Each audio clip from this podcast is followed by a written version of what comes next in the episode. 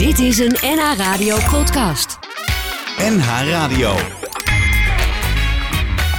Waarheen, waarvoor? Koop Geersing. Door de wind, door de regen, dwars door alles heen. Door de storm, al zit alles me tegen. Door jou ben ik nooit alleen. Mijn gast in deze aflevering van Waarheen Waarvoor is Category Manager bij een bedrijf dat al ruim 75 jaar bijzondere en persoonlijke grafmonumenten maakt. En op jonge leeftijd verloor zij haar moeder en daarom weet ze uit ervaring dat het verliezen van een dierbare een ingrijpende gebeurtenis is.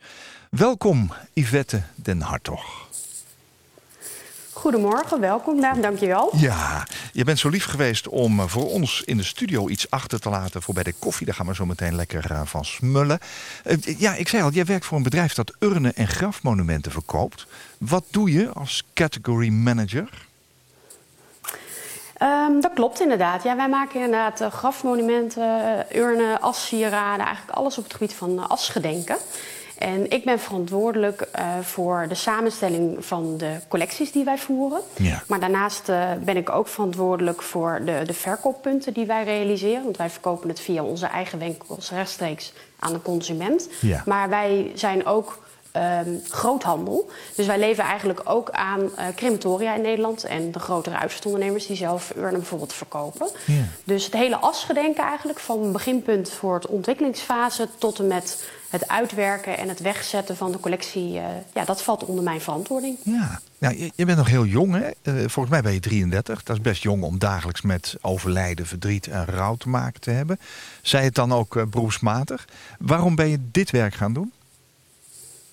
Nou, dat is eigenlijk een samenloop van omstandigheden geweest. Ja. Het is niet per definitie zo geweest dat ik hier naar op zoek was, maar ik werd benaderd door deze organisatie. Uh, omdat ik een collega, die nu mijn collega is, zeg maar. Dat is ook een collega van mij uit het verleden, van onderwerkzaamheden. Ik Oh heb ja. heel lang in de optiek gezeten. En uh, die had mij toen de tijd uh, aangeraden. En toen werd ik gebeld. En een week later uh, zat ik aan tafel bij ze. Dus het is eigenlijk vrij snel gegaan. Eigenlijk. Ja. ja. en per toeval. Dus het is niet dat ik hierop solliciteerd had of zo. Nee, nee. Maar goed, je zit, mezelf, dus, zeg maar. je zit dus dagelijks wel in, in het herinneringswezen, zullen we maar zeggen. Hè? Toch wel een beetje in de uitvaartbranche. Um, hoe Ja, lang is het geleden dat jouw moeder overleed? Mijn moeder is overleden in 2002. Dus Ja. dat is alweer uh, nou ja, Bijna 18 jaar 20 geleden. Dat was Ja, afgelopen precies. kerst. Dus, uh, dus dat is al een hele lange tijd geleden. Ja. Dus Jij was toen zich is 15, de, hè? de- Ik was 15, ja. Jouw ervaringen na het verlies van je moeder resulteerde onder andere in het boek eh, Carpe Diem, juist nu, en dat is de titel. Carpe Diem betekent Mhm. eh, pluk de dag. En in 2013 was dat, waarin je jongeren tips en informatie geeft rondom ziekte en verlies van een ouder. Um, wat, wat is de belangrijkste les die je zelf hebt geleerd na het overlijden van je moeder? Dat is een goede vraag. Ik denk niet dat er één specifieke les is wat ik eruit heb gehaald. Het enige wat ik. ehm, ja, wat wel heel opmerkelijk is en wat ik denk dat dat voor iedereen geldt. Want voor mijn boek heb ik natuurlijk heel veel jongeren moeten interviewen destijds. Ja. En één ding kan daar toch wel weer uit naar voren. En dat is hoe belangrijk het is dat families open zijn om dergelijke onderwerpen met elkaar te kunnen bespreken. En ik denk dat dat wel de meest wijze les is die ik eruit uh, uit heb kunnen halen. Ja. Dat het heel belangrijk is binnen een gezin dat alles bespreekbaar moet kunnen zijn. Ja. Hoe heette jouw moeder? Mijn moeder heette Tony, En jouw vader? Bert. Bert. Ja, ik zie dat ook voor in jouw boek staan. Um, ik begrijp dat jij wel heel open benaderd bent destijds en betrokken bent geweest bij het hele proces naar het overlijden toe en ook uh, daarna hè, door je vader. Ja, klopt. Mijn vader en ik hebben sowieso een hele goede band, of überhaupt in onze familie allemaal. Um, in, maar in dit geval is het zo dat onze familie ook heel open is. En nou ja, mijn moeder is heel plotseling eigenlijk overleden. Want uh, nou ja, tweede kerstdag waren we met z'n allen uit eten. En de volgende ochtend vroeg werden we gebeld uh, dat ze in elkaar was gezakt. Oh, ja. Dus dat ging allemaal vrij snel. Alleen um, ja, bij ons in de familie is het altijd zo, het is zoals het is, hoe hard ook. Uh, maar je moet wel gewoon weten um, ja, wat er gebeurt en wat er gaande is, zeg maar.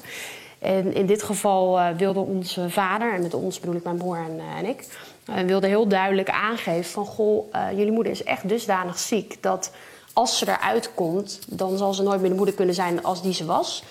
Dus dat, dat we daar rekening mee moesten houden. En, als het, en dat er een hele grote kans was eigenlijk dat ze het niet zou kunnen over, ja, overleven.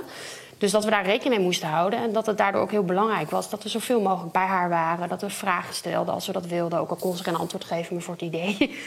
en ja, dat we erbij konden zijn. En als ik er midden in de nacht naartoe wilde, dat ik het gewoon moest zeggen. Dus ja, mijn vader was daar wel heel duidelijk en open in, inderdaad. Klopt. Wat, wat kon je daar op dat moment mee? Want het lijkt me zo lastig als je je moeder in één keer in zo'n situatie ziet. Uh, om je dan voor te bereiden, zullen we maar zeggen, op het feit dat het ook mis kan gaan. Kun je dat nog herinneren van toen, hoe dat voelde? Ja, ik weet daar nog wel in grote lijnen. Het is natuurlijk wel al heel lang geleden inmiddels. Ja. Maar ik weet nog wel, bepaalde dingen vergeet je nooit. En uh, ik weet bijvoorbeeld nog wel heel goed dat wij gebeld werden met het nieuws. En dat ik toen dacht, ah joh, dat valt er wel mee. En dat ze allemaal wel aan. Geen aanstelleritis, maar wel, ik denk, oh, mijn vader gaat erheen. En wij bleven thuis. En uh, mijn tante en oom die kwamen naar ons toe om ons op te halen. En toen hadden we nog triviant gepakt. Want wij dachten, oh, we gaan een spelletje doen. Dus ja, dan ben je natuurlijk jong en dan denk je daar niet aan. Maar als je dan op een gegeven moment in het ziekenhuis komt... en je ziet je moeder liggen met opengeknipte kleren en uh, wow. slangen... Ja. en braaksel op de en weet ik het allemaal, allemaal dingen die ik liefst niet wil zien. Dan, uh, ja, dan besef je wel, er is, echt, er is echt iets aan de hand. En toen was onze vader dus ook wel heel open en duidelijk. En uh, ja, toen heb ik eigenlijk af en toe gezegd van ik wil even alleen met haar zijn. En uh, mijn familie respecteerde dat. Dus dan ging ik met tante en of mijn opa en oma en mijn vader. Zo ging ik dan even weg. En dan kon je alleen met haar zijn. En dat heeft mijn broer ook gedaan. En ook wel samen met, als gezin met mijn vader en mijn broer samen en zo. Dus ja, ik ben eigenlijk voor zover je afscheid kon nemen, uh, ben ik blij dat ik het op die manier heb kunnen doen. Uh, ook al is het natuurlijk niet echt een manier van afscheid nemen. Maar goed, de momenten dat ik nog bij haar kon zijn in die uh, cruciale 24 uur, ben ik er geweest. Zeg maar. ja, ja. Kun je er goed op terugkijken op, op die tijd, wat dat betreft? Voor zover de omstandigheden er waren, ja. ja. Ja. We gaan het er vandaag samen over hebben in Waarheen Waarvoor. Mijn gast is Yvette den Hartog. Yvette verloor op jonge leeftijd haar moeder en weet daarom uit ervaring dat verlies en het verliezen van een dierbare een ingrijpende gebeurtenis is. Zij heeft haar boek Carpe Diem uit 2013 een vervolg gegeven, anno nu. Een rouwverwerkingsapp die nabestaanden direct na overlijden tot minimaal een jaar later ondersteuning biedt. Yvette, jij was 15 jaar toen je voor het eerst een overlijden meemaakte. Het was uh, je moeder Tony. Um, ja, die was zomaar op tweede kerstdag niet goed geworden. En daarna ja, ging het eigenlijk vrij snel. Ze was tot dat moment eigenlijk voor zover uh, bekend, heb ik begrepen, gezond. Uh, wat deed dat overlijden met jou op je 15-jarige leeftijd? Ja, wat deed dat? Um, het was heel onverwachts. En doordat het heel onverwachts was, voelde het op dat moment heel oneerlijk en ook heel onwerkelijk. Dus ik kan me herinneren dat ik eerst dacht, oh, ze zit gewoon... Ik ging grapjes maken, want ja, je bent natuurlijk ja, je bent 15... dus je gaat ook een beetje dat kinderen, kinderlijke in jezelf weer omhoog halen. Dus ik dacht, ah joh, die slaapt en die doet zo meteen boe. En dan, uh, dan is ze er weer. Ja. Dus in eerste instantie dacht ik ook echt oprecht dat het allemaal wel goed zou komen. Maar omdat onze vader ons al heel snel ja, heel duidelijk liet merken dat het echt niet goed zat, um, ja, word je daarop voorbereid. Dus eigenlijk doordat mijn vader vertelde dat de situatie dusdanig erg was dat zij of niet meer dezelfde moeder zou zijn of zou komen te overlijden, werd het al vrij snel eigenlijk binnen die cruciale 24 uur zodat we voorbereid werden. Dus ondanks dat je eigenlijk onvoorbereid een overlijden mee gaat maken, werd je toch daardoor wel voorbereid op een bepaalde manier. En nou ja, ik, ik weet alleen maar dat, het, ja, dat ik zoveel mogelijk tijd met haar doorgebracht als wat mogelijk was op dat moment. Was ze aanspreekbaar en, uh, in die tijd? Nee, nee, nee. Nee, helaas niet. Maar voor mijn vader wel. Mijn vader is er s ochtends vroeg gekomen, maar tegen de tijd dat mijn broer en ik er waren, uh, ja, was al eenzijdig verlamd en uh, lag ze ja. in coma eigenlijk. Jeetje. Dus daardoor wisten we ook wel, dit is niet goed. Maar goed, als kind hoop je dan denk ik toch... Kijk, als ik er nu zou zijn, dan zou ik het op een andere manier interpreteren... dan wanneer je 15 bent. Dat is gewoon nou eenmaal zo. Dus in die zin, ja... Het, ik, ik, was voorbereid, maar ik weet, het enige wat ik gewoon heel erg werk, weet... is dat het heel onwerkelijk was. En toen wij naar huis gingen uiteindelijk... En de volgende ochtend heel vroeg gebeld werden door onze vader van... goh, Yvette, het gaat echt niet goed. Uh, ik hou nu de telefoon te tegen mama de oor en zeg nog wat... want ik vrees dat ze komt te overlijden. Ja, dan is dat wel heel pittig. En dan moet je ineens wat zeggen. En ik weet nog wat ik heel goed zei. Papa, wat moet ik zeggen dan? Zei, die maakt niet uit. Alles wat je zegt is goed. En toen heb ik van alles gezegd. En toen heb ik heel snel mijn tante en oom in de slaapkamer geroepen... dat we er naartoe moesten. En dat we met 200 km per uur over de snelweg moesten om op tijd te zijn. Ja. En dat is natuurlijk helemaal niet realistisch. Maar goed, uiteindelijk zijn we daar uh, ja, terechtgekomen. En toen was het helaas al te laat. Dus ik heb in dat opzicht... Ik heb via de telefoon, zover als mogelijk... heeft onze vader toch nog geprobeerd om ons bij dat moment te laten zijn, zeg maar. Ja. Maar het was natuurlijk wel op een afstand. Dus Ja. en dat, uh, ja. dat heb ik, daar heb ik wel over moeite mee gehad. Dat weet ik nog. En ik weet dat het toen wel meteen duidelijk was... dat ik dacht, oh ja, dit is wel... Uh, het is nu echt, zeg maar. Ja, ja, ja. Toen je haar zag, uh, toen zij overleden was... kun je dat nog herinneren? Ja, dat uh, vergeet je nooit meer. Nee? Wat, nee. wat trof je aan? Ja, nou, ik weet dat ze... Ik rende het ziekenhuis in. En we gingen ergens naar achter met een lift naar boven. En toen kwam ik de lift uit. En mijn andere tante en oom waren daar ook al. En ik dacht, hoe weten die dan? Oh, die, het gaat goed. Die zijn ook gebeld. Dat dacht ik toen nog heel even. En toen ben ik heel snel naar haar kamer gerend. En toen lag ze daar niet meer. En er kwam gelijk een verpleegkundige en nog een verpleegkundige naar mij toe. En naar mijn broer. En die namen ons mee. En toen dacht ik, oh, het gaat beter. Want ze is ergens anders neergelegd. En je blijft het maar niet tante... geloven eigenlijk, hè? Nee, op zo'n moment nee. geloofde het nog nee, niet. En ik, ik weet dat mijn tante en oom... Ik dacht, waar blijven die nou? Maar die hadden blijkbaar het nieuws al gehoord. Dus die lieten ons eerst gaan. En toen zijn wij, liep, werden wij begeleid naar een andere kamer. Toen zag ik haar liggen en mijn vader, die, die stond bij het bed. Uh, ja, natuurlijk niet in de beste staat. En uh, ja, die ontving ons. En zij lag daar helemaal ja, opgebaard en heel wit. En ik weet dat ik er uh, niet meer heb aangeraakt ook. Omdat ik er... Ik heb er heel... één keertje heel kort... En toen dacht ik, het is koud. Ja. zei mijn vader ook van... Als je dat eng vindt of niet, dan moet je dat ook niet doen als je het niet prettig vindt. En, dus dat heb ik toen ook niet, nooit meer gedaan. Uh, dus dat, ja, dat vergeet je niet. Nee. Nee. En toen kwam de rest daarna van de familie binnen. En, uh, ja. en best gek eigenlijk, al een aantal jaren later overleed mijn uh, oma aan de gevolgen van tevens een hersenbloeding. En die werd toen in het ziekenhuis gelegd in een bed waarin mijn moeder opgebaard lag. Dus dat was vrij confronterend. Uh, Jeetje, ja. Maak je dat nog een keertje later. mee? Ja, dat, dat is ja, wel, uh, ja, daar heb ik ook een melding van gemaakt uiteindelijk. Omdat ik dat heel moeilijk vond, omdat je dan weer in die kamer komt. En dat het hele Ja. dubbele... En mijn oma besefte het ook, want die was aan de andere kant verlamd. Dus die had alles door en die kon gewoon nog wel reageren.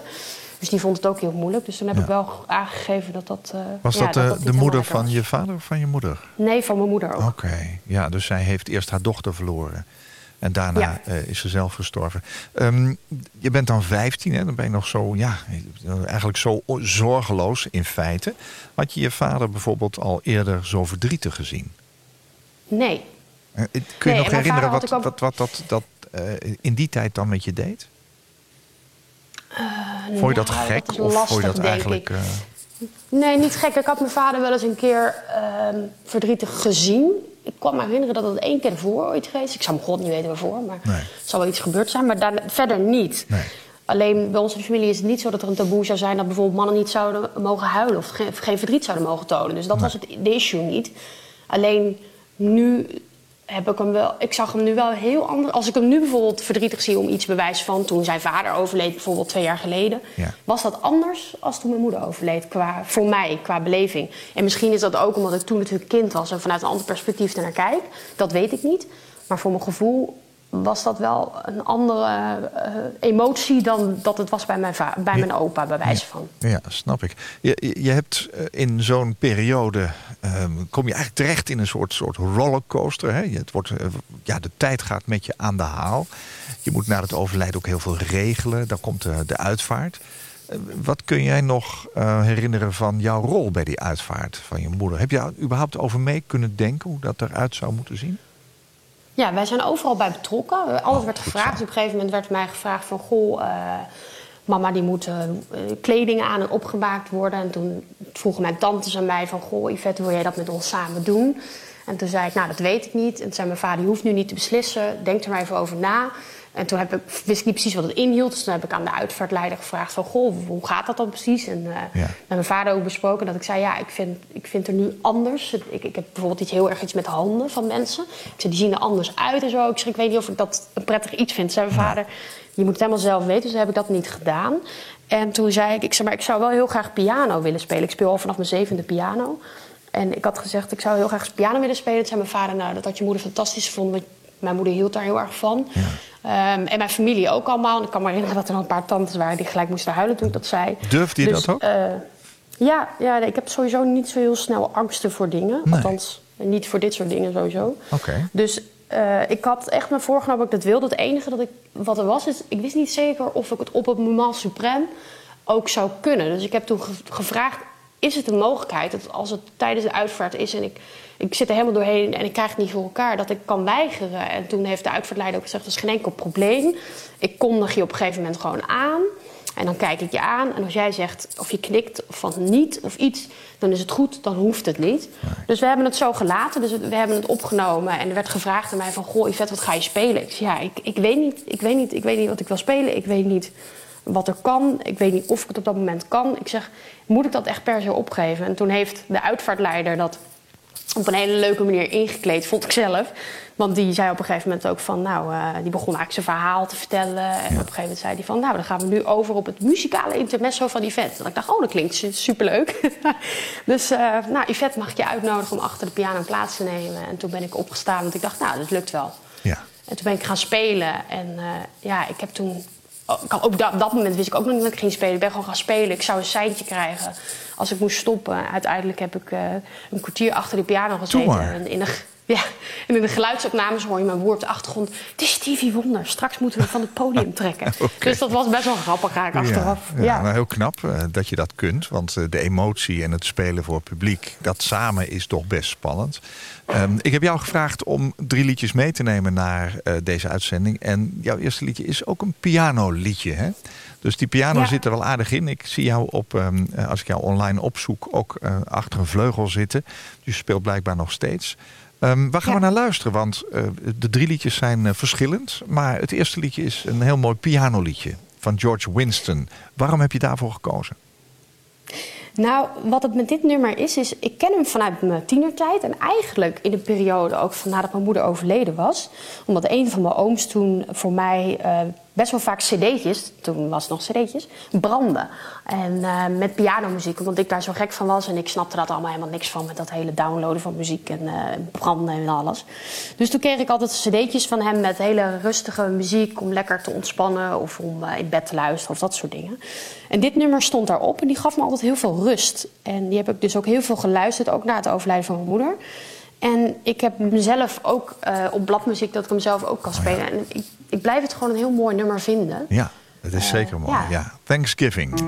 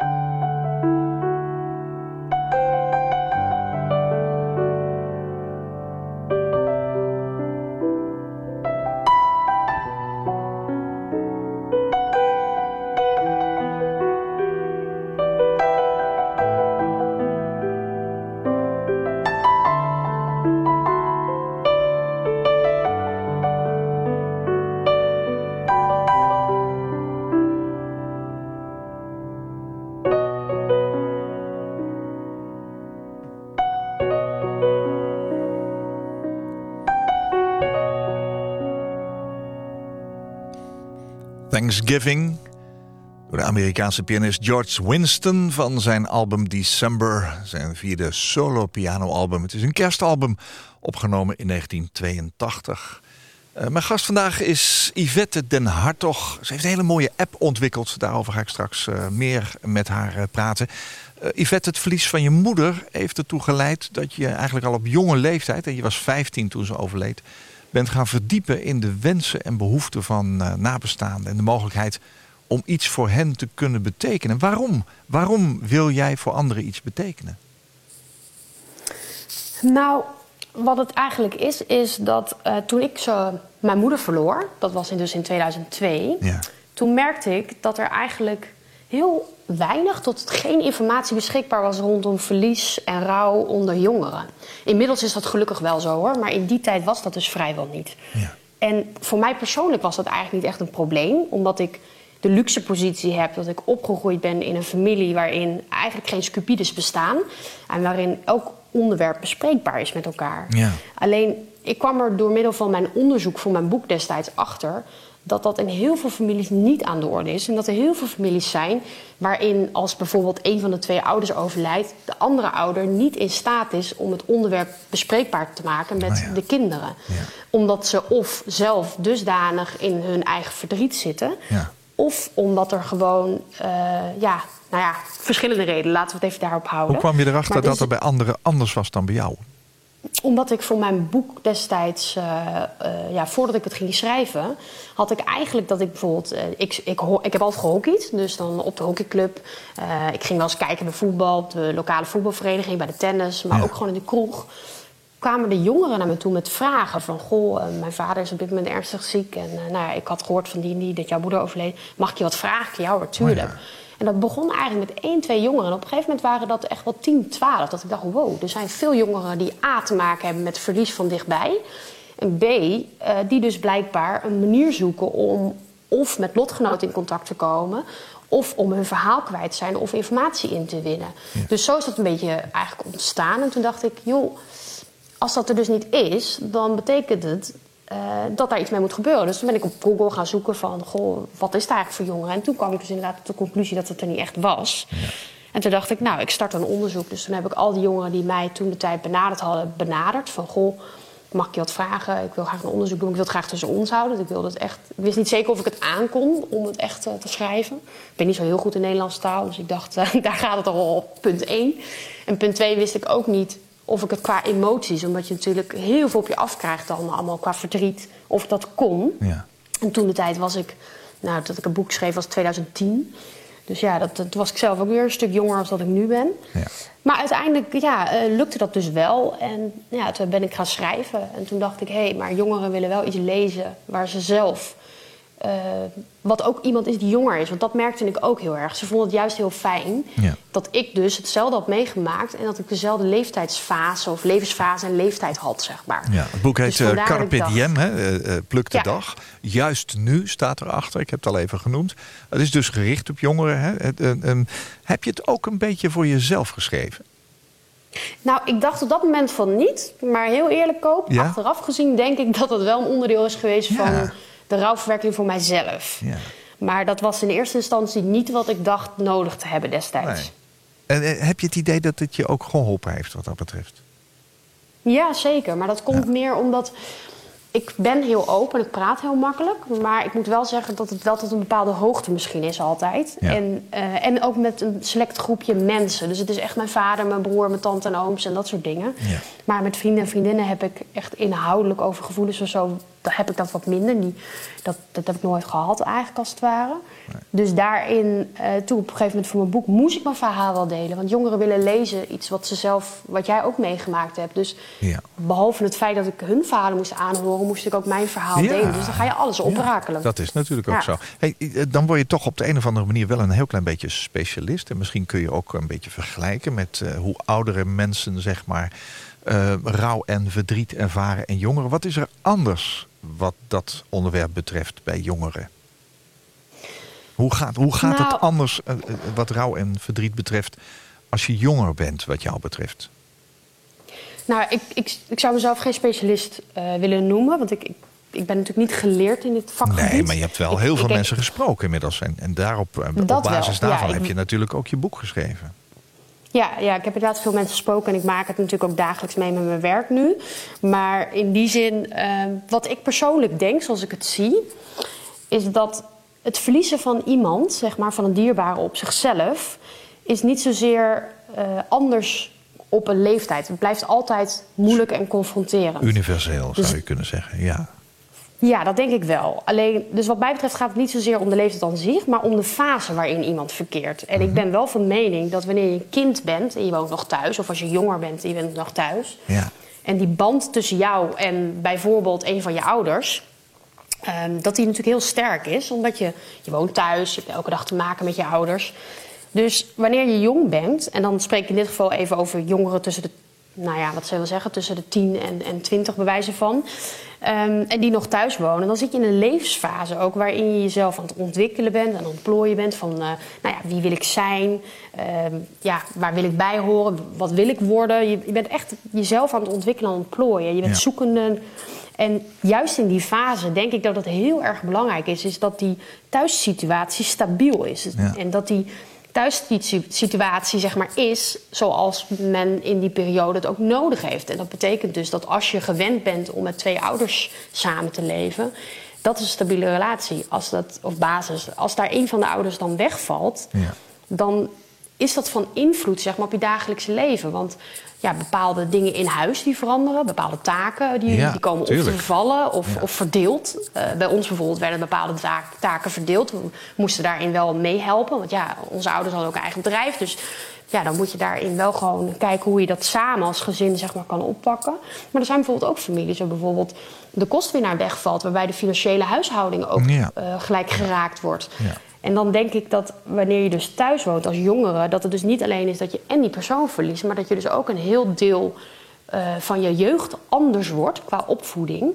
En dat heb je niet als je bijvoorbeeld al misschien ook jonger bent, bijvoorbeeld op kamers woont. Want dan Ja, heb je alleen maar als al je huis. thuis komt die confrontatie. Ja. dan heb je het alleen maar die confrontatie wanneer je een keer in het weekend thuis komt. Of eh, door de- ja, in het weekend dan. In het weekend thuis komt. Want dan is je vader of moeder bijvoorbeeld niet. En als je bijvoorbeeld ouder bent, zoals eh, ik noem maar wat, eh 30, 40, 50, en je, je hebt een, een- of je hebt je eigen gezin of wat. Dan is het verlies hetzelfde. Alleen die impact voor het dagelijkse Ja. leven is gewoon heel anders. Ik denk dat daar het verschil in zit. Ja, nou, ik denk dat je dat ook heel goed hebt eh, samengevat. Je hebt wat dat betreft een mooi boek geschreven. Het is voor, voor jongeren die in de rouw zitten, die verlies hebben meegemaakt. Carpe Diem heet het boek. Juist nu staat er als subtitel onder.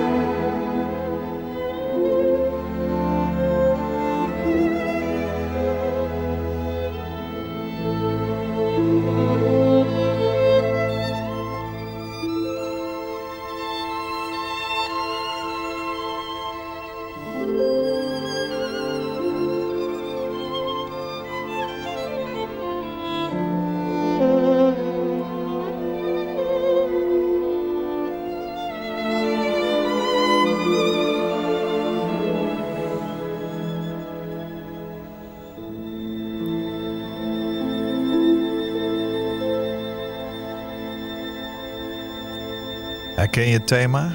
Welke film is dat ook alweer? John Williams componeerde het. Ja, Schindler's List, de main theme. Je hoorde Janine Jansen, begeleid door de Royal Philharmonic Orchestra... onder leiding van de Britse dirigent Barry Wordsworth. En ik heb de film pas nog bekeken. Wat is dat een prachtige, indrukwekkende en ook hele lange film. Eh, het is het tweede liedje wat jij in jouw top drie hebt staan... van liedjes die misschien op je eigen uitvaart ooit uh, gehoord moeten worden. Yvette den Hartog is vandaag uh, mijn gast in Waarheen Waarvoor. Yvette, waarom dit liedje? Ja, ik vind het prachtig. Ik uh, dat is een goede reden. Eigenlijk ja. ja. Ja, dat is in ieder geval reden één. Ja, zeker, zeker. Nou ja, als kind wilde ik eigenlijk altijd viool spelen. Ja. Alleen, uh, mijn moeder vond het kattengejank en die was bang voor katten. Soms, ik heb nooit kunnen vragen, maar soms denk ik wel eens...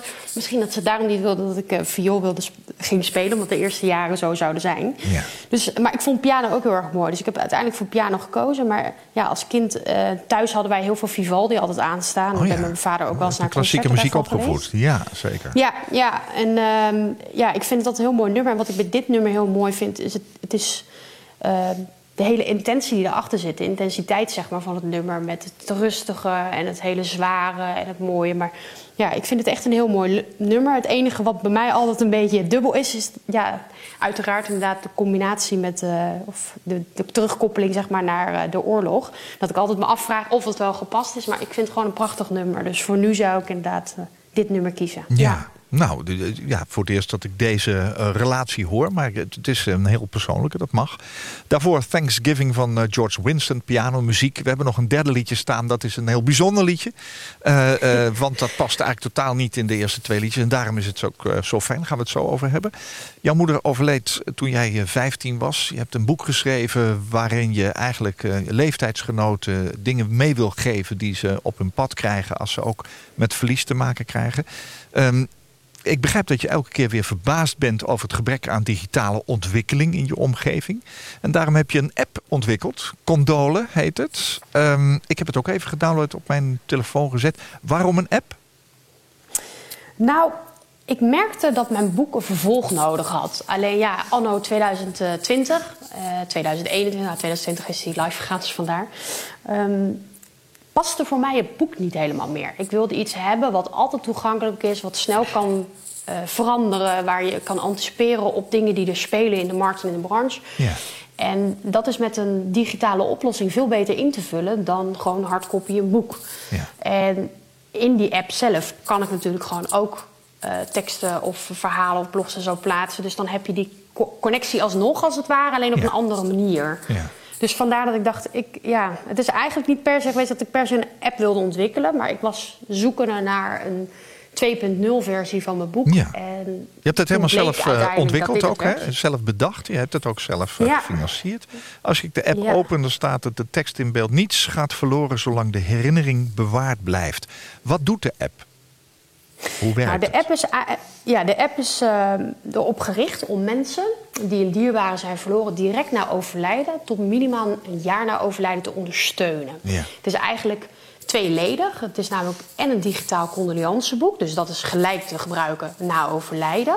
Maar dan een interactief digitaal condoleanceboek. Dus dat betekent dat mensen daarin uh, op een persoonlijkere manier digitaal kunnen condoleren. En zeker nu in deze tijd is dat natuurlijk heel prettig. Ja. Want je kunt namelijk in de app je medeleven betuigen in de vorm van uh, een ja, tekstbericht. Net zoals dat je dat bij WhatsApp uh, waarschijnlijk gewend Ja. bent. Maar het kan bijvoorbeeld ook zijn dat je een videoboodschap achterlaat of een uh, uh, geluidsopname. Er kunnen foto's toegevoegd worden. Ja. Maar ook voor mensen die bijvoorbeeld niet de juiste woorden weten te vinden, zitten er tools in met bijvoorbeeld hulpvragen. Dus dat ze een beetje geholpen kunnen worden met: hé, hey, wat kan ik zeggen of niet? En overal kunnen er foto's toegevoegd worden. Dus zo kan de nabestaande eigenlijk verhalen ontvangen die ze misschien nog niet kennen. En foto's en beeldmateriaal. Dus, en dat, heb, dat wordt dan allemaal opgeslagen op één vaste plek. Dus dat is eigenlijk het condoleanceboekdeel, zeg maar. Mensen kunnen er ook op reageren. Dus je kan ook aangeven van, uh, dat je het hebt ontvangen en dat je het leuk vindt of al dat soort dingetjes. En wat daar dus naast is, is dat het ook een rouwverwerkingsapp is. Want de app heeft verschillende tools waarin mensen dus het hele jaar lang ondersteund kunnen worden vanuit hun eigen omgeving en vanuit professioneel oogpunt. Noem er eens één, zo'n tool. Nou, bijvoorbeeld zitten er meldingen in. En die meldingen, ik noem maar wat, uh, bijvoorbeeld van de vijf dagen voor de sterfdag van de overledene of vijf dagen voor de verjaardag van de overledene, krijgt de gebruiker een melding van: Goh, de sterfdag van Pietje komt eraan. En daar hoeft iemand niks mee te doen. Maar als ze dat zouden willen, dan kan dat dus wel. En dan kunnen ze dus in de app kunnen ze een berichtje achterlaten, maar ze kunnen er ook voor kiezen om via de app uh, in mijn webshop terecht te komen. Die wordt op dit moment gebouwd. Die is later deze maand uh, beschikbaar. En dan kunnen ze bijvoorbeeld een kaartje naar iemand sturen... of een uh, troostgeschenk op laten sturen. Ja. Of voor zichzelf een boek over rouwverwerking bestellen, bij wijze van. Ja. Dus daar zitten een beetje tools in zeg maar, die kunnen ondersteunen. Um, maar er zitten bijvoorbeeld ook in de app tips en informatie over rouw en verlies. Nou, ja. Die zal ik laat, laten roleren, dus elke keer wat andere onderwerpen. En ook later deze maand zullen daar uh, de stichtingen in zitten en de professionals bij hun in de buurt. Dus mensen kunnen ook kijken op basis van hun uh, regio waar in de buurt ze terecht kunnen voor uh, professionele ondersteuning. Dus jij, jij werkt ook samen met heel veel uh, partijen die ook allemaal met dit onderwerp te maken hebben. Ik zie onder andere staan tips en informatie bij verlies, een condolence in coronatijd, wat kan en mag. Dat is natuurlijk wel het voordeel van een app. Hè. Dat kun je, niet, kun je ook in een boek schrijven, maar dat blijft er dan ook in staan. Terwijl nee, we precies. natuurlijk hopen dat die coronatijd weer een beetje voorbij gaat. Er staat hier bijvoorbeeld wat is rouwen en er staat hier ook iets over het omgaan uh, van rouw met, met, met zeg maar, uh, kinderen en met jongeren. Tien tips voor het omgaan met kinderen in rouw. Wat, wat is een tip die je hieruit zou willen lichten om als voorbeeld te dienen voor wat, wat je hier kunt lezen? Nou, wat er dan bijvoorbeeld in zou staan, is dat kinderen gewoon ook betrokken moeten worden bij het afscheid. En uh, dat zij, als zij iets willen doen, dat je dat ook moet kunnen laten toelaten. Al is het bewijzen van dat ze op de kist een, uh, een, een, sticker kunnen plakken of iets kunnen tekenen of uh, dergelijke. Dus het gaat erom dat je, dat je ze bij betrekt bij een afscheid. En uh, ja, ik, ik, ben zelf in gesprek heel veel met rouwdeskundigen. Ja. En uh, ja, daar krijg ik dan soms wat van terug, zeg maar. En uiteindelijk gaan die nu zelf ook dingen erin plaatsen. Ja, en die geven dat dan wel aan, dat dat heel belangrijk is. En dat er heel vaak families zijn waarbij ze toch gauw denken... Met, laten we de kinderen er maar niet bij betrekken. Terwijl in hun rouwproces het heel belangrijk is dat ze weten wat er speelt... en, en dat het echt is, zeg maar. Ja, ja. Condole heet de app en is ontwikkeld door Yvette den Hartog.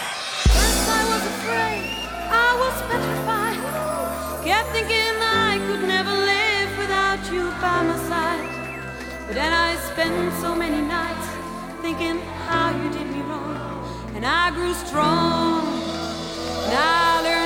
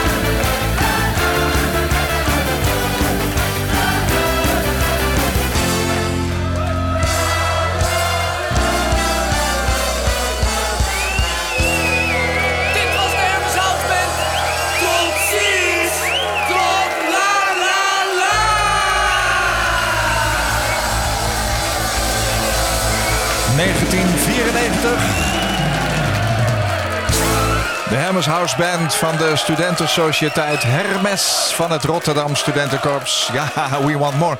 Maar een cover van de hit I Will Survive van Gloria Gaynor uit 1978. Na Thanksgiving en na Schindler's List, de main theme I Will Survive. Ja, producer Nick van Duin hier die roept, dat is toch een hele bijzondere titel op een uitvaart. Hè? I Will Survive. Yvette? Ja, maar misschien komt het eigenlijk ook wel heel goed weer van pas als je kijkt naar mijn app. Wat mijn doel is om de herinneringen levend te houden. Ja. Dus ja, I Will Survive in dat opzicht sluit er natuurlijk wel goed op aan. Ja, waarom moet dit op jouw uitvaart gedraaid worden? Het is nogal uh, vrolijk, zullen we maar zeggen, hè? Ja, ik zou willen dat ze dit als laatste nummer zouden draaien. Ja. Dat iedereen als een uh, eigenlijk naar buiten toe gaat. Dat je met een lach naar buiten toe kan gaan. en Ja. Dat je denkt, hé hey, joh, life goes on. En uh, ik, dit is een beetje mijn lijflied. Dus iedereen die altijd dit nummer hoort, neemt het voor mij op en appt mij dan. Dus al is het midden in de nacht ergens. Oh ja?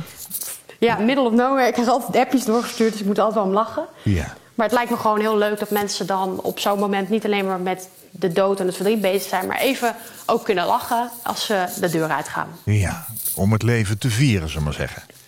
Ja. Ja, dat is waar. Ja, je vertelde het al, hè, eh, eh, je hebt de, de app Condole gemaakt. Voor wie is die bestemd? Alleen voor jongeren? Nee, condolen is eigenlijk voor iedereen die een dierbaar is verloren en die een manier zoekt om herinneringen aan die overledene levend te houden. Eh, dus het is niet zozeer specifiek voor jongeren of voor kinderen of eh, voor weduwe of weduwnaren. Het is echt voor iedereen die met verlies te maken krijgt. Ja. En dat is juist ook het mooie, omdat het gewoon voor iedereen toegankelijk kan zijn. eh, ja, is dat wel heel prettig. Ja, het is een gratis app, hè? Ja, in principe is de, de app voor alle gebruikers is gewoon eh, gratis. Het is zo dat als families ervoor kiezen om condolen als dienst te gebruiken... dus en als digitaal condoleanceboek en de rouwverwerkingsapp modules... dan betalen ze daar een kleine prijs voor. En eh, voor de rest, zeg maar, alle gebruikers die uitgenodigd worden... om hun medeleven te betuigen, die betalen sowieso niks. En voor alle tips en informatie en het zoeken van rouwdeskundigen en dergelijke... is ook allemaal kosteloos. Ja, ja. Dus enkel en alleen als je echt zegt ik wil een gedenkjaar waarin ik alles mooi samen bij elkaar heb en aan het einde kan zeggen hé, hey, ik laat het printen in een mooi album, dan betalen mensen zeg maar, die dat willen, betalen daar Begrijp een klein ik. bedrag voor. Ja, is het een unieke app? Heb jij intussen eh, gezien dat er andere dingen op de markt zijn in de appwereld die hiermee vergelijkbaar zijn? Nee, in die zin, eh, het is uniek in een bepaalde vorm. In die zin dat eh, er zijn nog geen apps zeg maar, als condoleanceboek. Er zijn wel eh, condoleanceregisters die iedereen kent op website. Ja. Maar dat is echt wel een totaal ander iets dan dat dit is. Oké. Ehm, en daarnaast is het zo dat er zijn ook wel apps zeg maar, die gericht zijn op, ik noem maar wat, alleen maar het deel voor rouwverwerking. Zeg maar, maar dan echt een heel klein deel van wat ik erin heb zitten straks. Ja. Ehm, dus in dat opzicht, ik heb nu echt de combinatie om alles op één plek te kunnen bundelen. En daarin, in die vorm, is het zeker uniek. Ja, gelukkig ja, nog wel. ja. Jouw boek heet eh, Carpe Diem, hè, Pluk de Dag. Is dat nu jouw thema? Hoe ga je zelf nu met verdriet om als dat weer op je pad komt? Nou, verdriet zeg maar, is voor mij eigenlijk iets wat bij het leven hoort. En het is de mooie kant van de liefde. Mooie kant van de liefde, verdriet. Ja, dat vind ik wel. Leg eens uit. Want ja, nou, als je iemand verliest, zeg maar, dan als dat je raakt en dat je daar emoties bij krijgt en dat het je verdriet doet, dan was die liefde echt. Want Ja. anders dan doet het je geen verdriet. Oh ja, ja. En voor mij is dus verdriet hoort bij het leven, want je verliest nou eenmaal mensen die je in het leven hebt. En bijvoorbeeld het verlies van mijn moeder, dat heeft me intens veel verdriet gedaan. Ja. En kan me zelfs nu nog, terwijl dat al 18 jaar geleden is, een, op een onverwacht moment eh, raken. Ja, tuurlijk. Maar eh, dat vind ik ook de mooie kant, want dat zegt wel Ja. het fijne gevoel dat iemand mij gaf in het verleden. Ja. En anders raakt het me gewoon niet. Ja. Dus, eh, Je denkt, nog, je denkt vast nog vaak aan haar. Hè? Mijn gast in deze aflevering van Waarheen Waarvoor is category manager bij een bedrijf dat al ruim 75 jaar bijzondere en persoonlijke grafmonumenten maakt. Op jonge leeftijd verloor ze haar moeder en daarom weet ze uit ervaring dat het verliezen van een dierbare een ingrijpende gebeurtenis is. Yvette was toen 15 jaar. Haar ervaringen na het verlies van haar moeder resulteerden in het boek Carpe Diem, juist nu, waarin jongeren tips en informatie kunnen lezen rondom ziekte en het verlies van een ouder. Haar boek heeft nu een vervolg, Anno Nu, een rouwverwerkingsapp zoals het zelf noemt, die nabestaanden direct na overlijden tot minimaal een jaar later ondersteuning biedt. Condole heet het. Het is een condoleanceboek, een rouwverwerkingsapp in één. Yvette, Dank dat je vandaag mijn gast wilde zijn. Dank dat je je eigen rouwervaring wilt delen met een boek en nu met een app die je helemaal zelf ontwikkeld hebt. Dank je wel. Koop, jij bedankt voor de aandacht en voor uh, de mogelijkheid om in je show te zijn. En ik wens jou uh, nog een hele fijne dag. Dank je wel. En blijf gezond. Ja, nou, we doen ons best, zullen we maar zeggen. Ik hoop dat veel mensen steun zullen ervaren met deze app. Koop Geersing. Als jij een keer te gast wilt zijn in Waarheen Waarvoor om te vertellen over jouw levensreis, laat me dat dan weten via waarheenwaarvoor.nhradio.nl. Waarheenwaarvoor.nhradio.nl. Dit was een NH Radio podcast. Voor meer, ga naar nhradio.nl. NH Radio.